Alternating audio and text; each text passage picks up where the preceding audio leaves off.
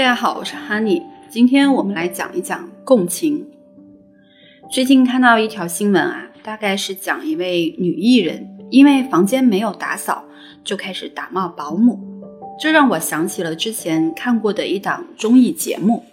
节目里面呢，请来了一些明星助理，其中有一个经纪人助理在节目当中分享了一段自己给娱乐圈里某一位女明星做经纪人。却遭遇了不人道的待遇的经历。这位助理说，在给女明星当助理的时候啊，被女明星打骂是经常的事情，甚至女明星为了取乐，还在工作的途中将自己丢在了高速的路上，晚上呢还让她睡在浴缸里，甚至睡在酒店的走廊里。原因就是这个女明星很怕黑，她不敢自己住。那又不想和助理睡在一个屋里，于是就让助理睡在酒店的走廊，或者是睡在浴缸里。更可恨的是，早上起来啊，女明星还把她睡在浴缸里的照片拍了下来，发到朋友圈里去取乐。如今这个助理已经是三十多岁的大老爷们了，但是提起这段经历呢，仍然是眼中含着泪水。看样子确实对他影响特别的深。我们常说生而为人，请你善良。那什么才是真的善良呢？是你一定要捐出多少金钱吗？是你一定要跋山涉水去到边远的地区支教吗？其实都不是的。善良是一个人高贵的品质，是从日常生活当中啊细节里面表现出来的。它应该时时刻刻的都出现在我们的生活当中。我觉得最高级的善良一定要学会共情。在《天才在左，疯子在右》里有这么一个小故事：有一位精神病人，他觉得自己是一只蘑菇，于是呢，每天就像一只真正的蘑菇那样蹲在角落里，不吃也不喝。如果让我们来治疗他的话，我们可能会说：“你根本就不是蘑菇啊，你赶紧起来吧。”说上很多遍，甚至会过去把他给拽起来。但是这样的操作之后呢，结果肯定是病人对此无动于衷，甚至会更加带劲的去做一只蘑菇。那我们来看看心理医生是怎么做的吧。这位医生呢，他撑起了一把伞，他蹲在病人的旁边。病人觉得很奇怪啊，就问他：“你是谁呀？”医生回答说：“我也是一只蘑菇呀。”病人听后在一旁点点头。继续做他的蘑菇。那蹲了一会儿啊，医生就站起来走了一会儿。病人不解地问道：“你是一只蘑菇，你怎么能动呢？”医生说：“蘑菇也可以动呀。”他说：“哦，原来做蘑菇也可以动啊。”所以他就跟着动。然后医生就开始吃饭了。他就问：“你怎么可以吃饭呀？”医生回答说：“蘑菇不吃饭怎么长大呀？”病人觉得有道理，也开始吃饭。几周以后，这个人就像正常人一样生活了。所以，共情没有我们想的那么难，只不过是别人遭遇困难的时候，我们愿意蹲下来陪他做一只蘑菇。罗杰斯曾经定义啊，所谓的共情就是站在别人的角度去考虑问题，它意味着要进入他人的认知世界，并完全扎根于此。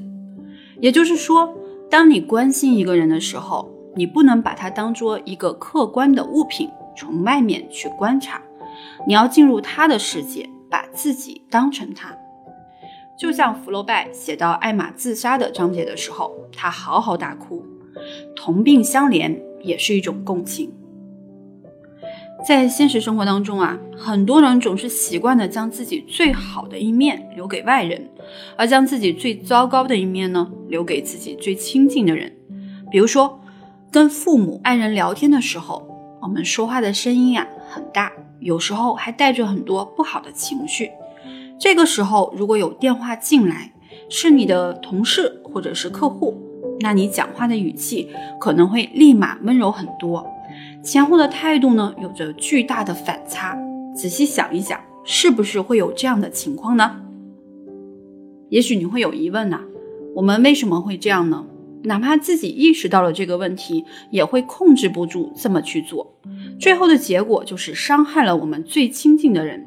想要找到问题的源头，大家可以添加我的小助理“恋爱成长全拼零零六”，让我们无论在亲密关系当中，还是在其他的人际关系当中，对出现的问题都能够游刃有余的去解决。当然，你也可以关注微信公众账号“高情商心理课堂”，来多学习一些实用的知识，让自己更富有内涵。今天我想以身边的一个简单的例子来说明共情在亲密关系当中的重要性。在我们学会啊，有一位学员，他叫小唐，他就是这样一个典型的案例。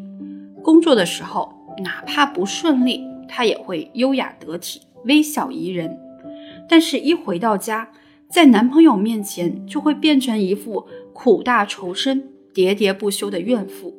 甚至自己明显感受到了男朋友没有心情听，但是她还是控制不住去说，俨然把男朋友当成了自己专属的情绪垃圾桶了。情绪垃圾桶是指一方经常的向另一方宣泄自己的负面情绪，却很少向另一方分享自己的积极情绪。它有点像慢性毒药，时间久了。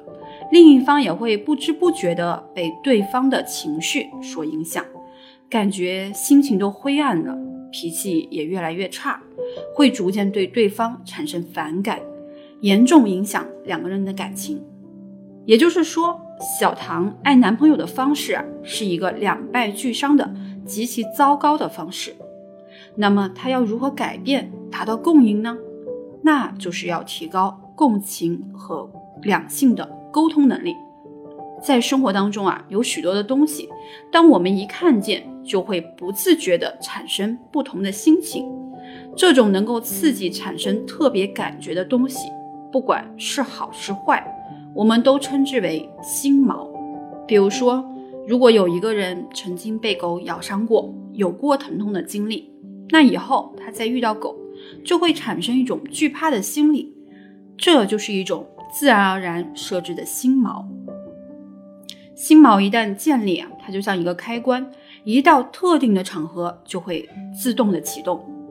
就拿小唐的男朋友来说，小唐啊，把男朋友当成了情绪垃圾桶，他们的家在男朋友心里啊，就是一个让人压抑的牢笼。那么这个牢笼一般的家，便被男朋友自然设置成了心锚，也就是家就等于压抑。男朋友每天只要一想到我要回到那个家，一见到小唐，他的潜意识里就开始产生了压抑和反感。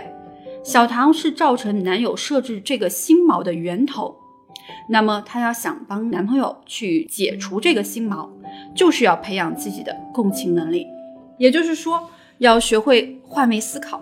我们不妨设想一下，如果男朋友每天一下班就和自己吐苦水。刚开始，你也许会安慰他、同情他，但是时间长了，你会发现你的安慰根本不起作用，对方仍然天天和你吐苦水，你是怎么一种心情呢？想必一定是深深的厌恶和深深的无力感，因为你既帮不了他摆脱烦恼，也帮不了自己摆脱对方给自己造成的烦恼。在和男朋友以后的相处当中啊，我们要尽量减少负面的唠叨，多倾听男友的心声，共同多分享积极的内容。当然，我们也不能说教。有的听众宝宝可能要说了，这些我也知道啊，我也是这么做的呀，为什么他还是对我没有达到我的期望呢？这个问题就需要具体分析了。你可以添加我的助理“恋爱成长全拼零零六”，或者添加公众号。高情商心理课堂来进一步提升自己。只有两个人的交流达到了平衡，情绪能够相互的流动，而不是总是单向的负面的，那我们的感情才能够进入到良性的发展当中去。所谓爱出者爱返，福往者福还。善良的人大多都有好运气。